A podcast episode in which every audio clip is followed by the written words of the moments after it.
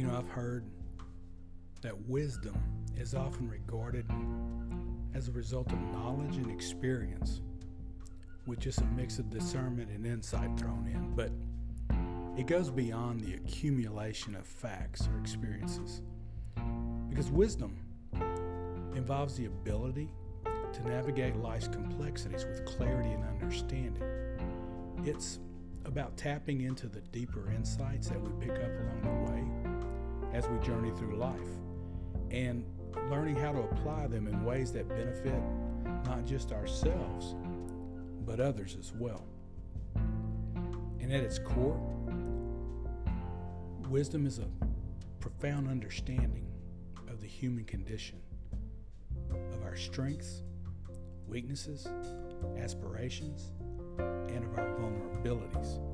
It's about recognizing the interconnectedness of everyone and everything and acknowledging the shared human experience that goes beyond cultural, social, or geographical boundaries.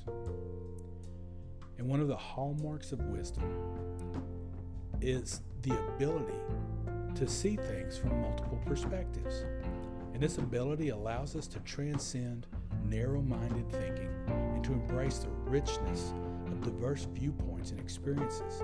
And when we open ourselves up to alternative ways of thinking and being, then we expand our intellectual and emotional horizons as well, fostering empathy and understanding and compassion.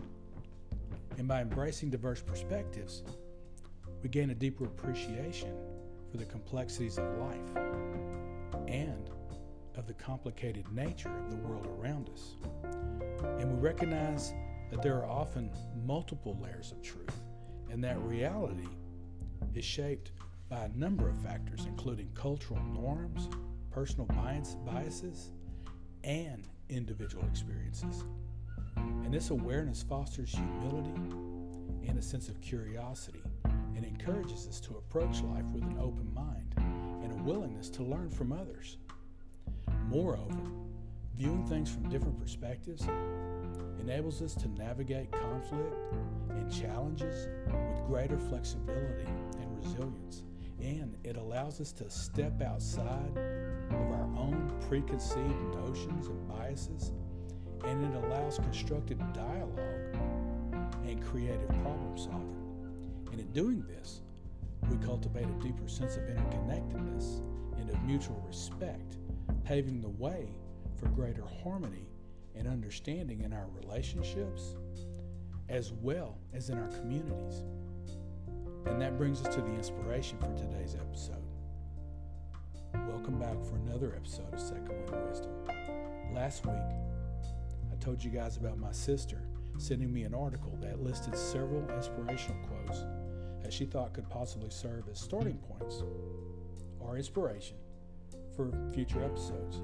Well, one of them was a very easy one, so I picked it. And it's a quote from the late Wayne Dyer, who was a popular self help author and motivational speaker, and who was known for his teachings on personal development and spirituality. And you've probably heard or seen this particular quote before. Change the way you look at things, and the things you look at change. Now that bears repeating. Change the way you look at things, and the things you look at change. He emphasized the importance of shifting our perspective in order to create positive changes in our lives. You see, he believed that by changing the way we perceive our circumstances, that we can transform our experiences and cultivate a more fulfilling life. Now, I just want to take a moment and look at how this idea aligns with just a couple of biblical references.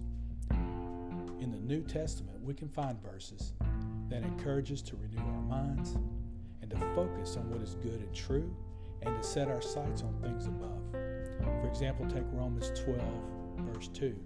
We're reminded not to conform to the patterns of this world, but to be transformed by the renewing how about Colossians chapter 3 verse 2, where we're encouraged to set our minds on things above, not on earthly things. This verse reminds us of the importance of shifting our focus from the temporary, worldly concerns to more eternal truths. And there are also several fables and stories that have been passed down, which conveys similar messages about having the ability to change our perspective. One of the most famous is the story of the blind men and the elephant. This is a classic fable that originated in India and has been retold time and again in various cultures in one form or another. Now, this fable teaches valuable lessons about perspective, understanding, and the limitations of individual experiences. And I'm going to read slash paraphrase it for you now. So hang in there. Once upon a time, village in India, there lived six blind men who had heard many stories about elephants but had never encountered one for themselves. Well, one day a traveling merchant brought an elephant to the village, and the blind men were eager to experience it firsthand. And the villagers led the blind men to the elephant, allowing each of them to touch a different part of the massive animal. Well, the first blind man reached out and touched the elephant's side. Ah, he exclaimed, an elephant is like a wall, sturdy and immovable. The second man reached out and felt the elephant's tusk. No, you're mistaken. An elephant is like a spear, sharp and pointed. Now, the third man touched the elephant's trunk and disagreed with both of them. You're both wrong. An elephant's like a snake, long and flexible. And the fourth blind man felt the elephant's leg, and he declared, None of you understand it. An elephant's like a tree trunk, strong and sturdy. And the fifth man touched the elephant's ear, and he exclaimed, You're all mistaken. An elephant's like a fan, wide and flat. And finally, the sixth blind man, feeling the elephant's tail, chimed in, No, you're all wrong. An elephant's like a rope, thin and flexible.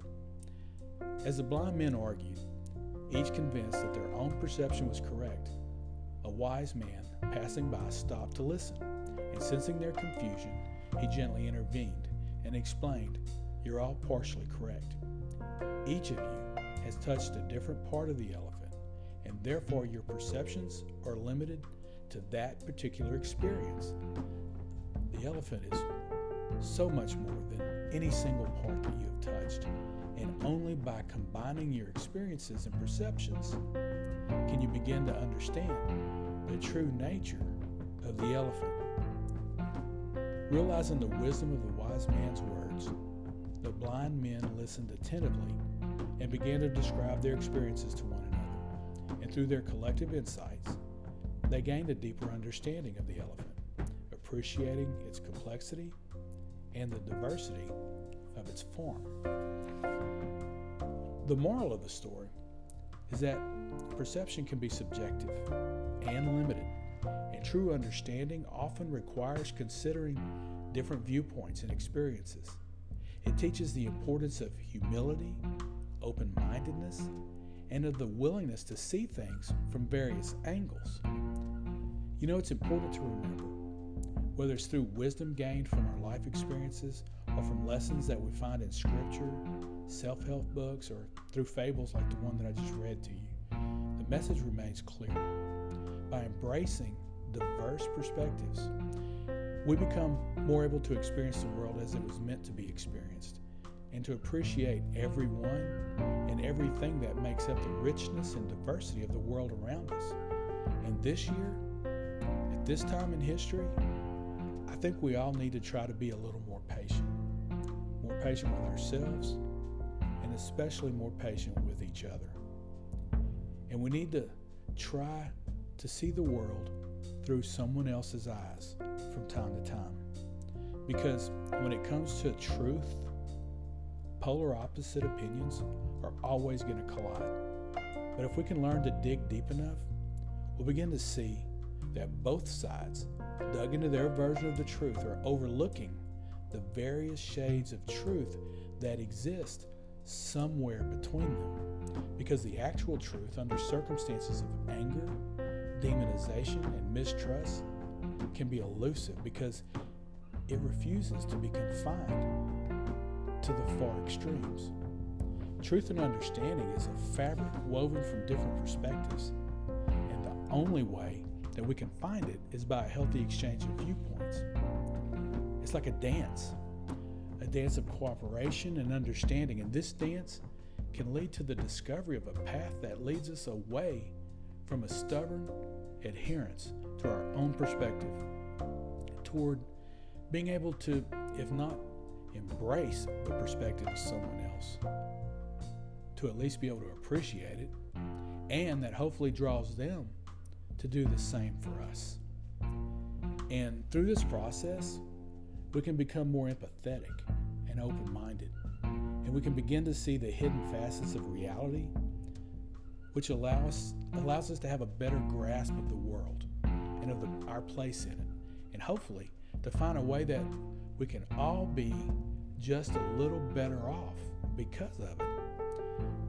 Now, I'll be honest with you, this has been one of the hardest lessons that I've had to deal with throughout my entire life because I've always been stubborn.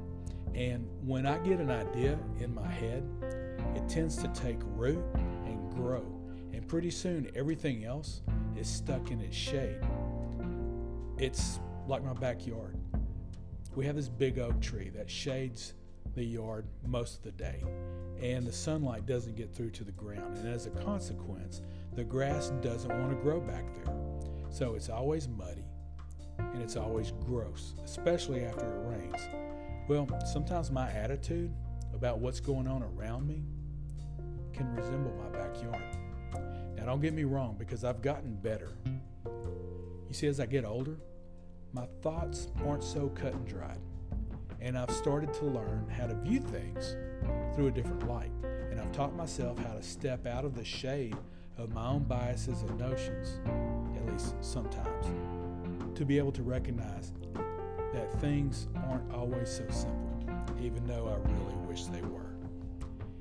And I'm really just trying to live out the old saying don't judge someone else until you've walked a mile in their shoes.